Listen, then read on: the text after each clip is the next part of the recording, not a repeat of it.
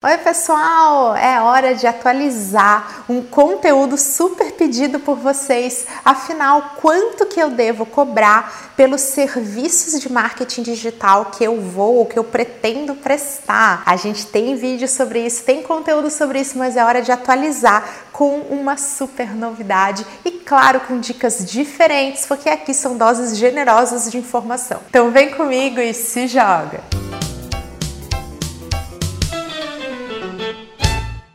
Alguns anos atrás eu gravei um vídeo a respeito de estratégias de precificação para ajudar vocês na hora de prestar serviço na área de marketing digital. O vídeo falava justamente sobre a gente entender o nosso cenário. Então, o nosso cenário é ele que vai ditar um pouquinho das nossas estratégias. Um pouquinho não, vai acabar citando muita coisa. Porque, vamos lá, será que eu sou um profissional experiente ou estou iniciando? Eu tenho muitos clientes ou estou querendo conquistar aqueles primeiros? Porque eu tenho tem conteúdo sobre isso, depois do primeiro só vai. E eu te ajudo nesse vídeo, nesse conteúdo em especial sobre como conquistar esse primeiro cliente. Mas poxa, será que eu tô num mercado muito maduro, muito consolidado, muito competitivo? Tudo isso muda as nossas estratégias. Só que esse vídeo começava te ensinando a encontrar o preço médio. Como que eu fazia para encontrar aquele valor que ele não vai deixar o seu cliente, seu potencial cliente numa situação assim, nossa, isso tá muito barato, é bom demais para ser verdade, não deve ter confiança, não deve ter qualidade. E nem aquele valor que ele fala assim, nossa, não, nem vou, não, não vou nem continuar falando com esse, com esse profissional porque tá muito fora do mercado. Porque provavelmente o seu cliente, esse potencial cliente que você quer conquistar, ele já,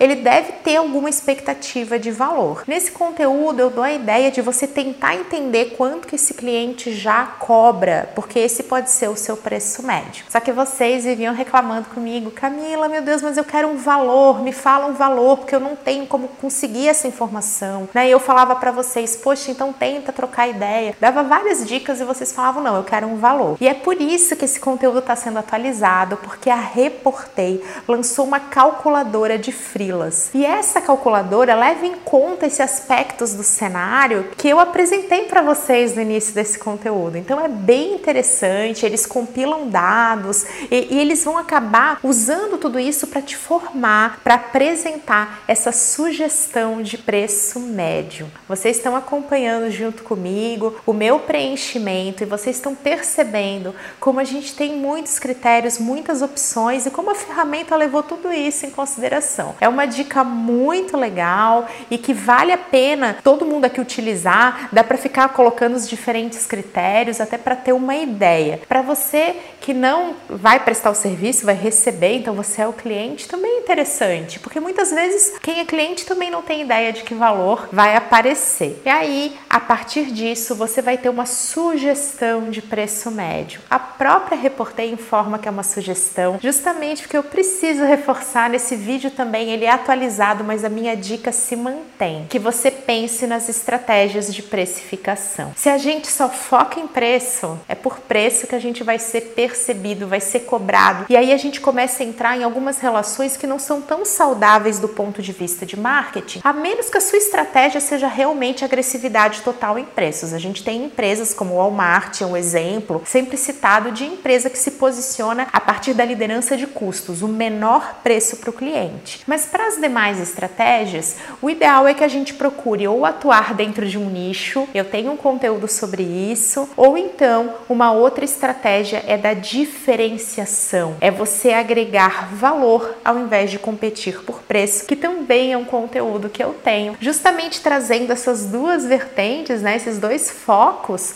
para que você possa ir mais fundo e conseguir passar para o seu cliente os seus diferenciais, seja ele através de um nicho, fazendo de você uma autoridade, né, naquela coisa mais específica, naquele segmento de mercado, ou então fazendo com que você fale do valor, daquele extra que você vai gerar. Só que é bem importante que a gente tenha esse norte, esse ponto de partida e é por isso que esse conteúdo ganha essa atualização, para que fique mais fácil para você ter esse valor aí para começar e aí sim passar a negociar com seu cliente, apresentar o que você faz. Nada de encaminhar a proposta sem apresentação, porque é importante que você possa ouvir o seu cliente para que ele possa te ouvir e não avaliar todo o seu trabalho somente pelo preço, e sim pelo valor que você vai gerar. Eu espero que esse vídeo tenha te ajudado e desejo ótimos negócios. Um beijo, até a próxima!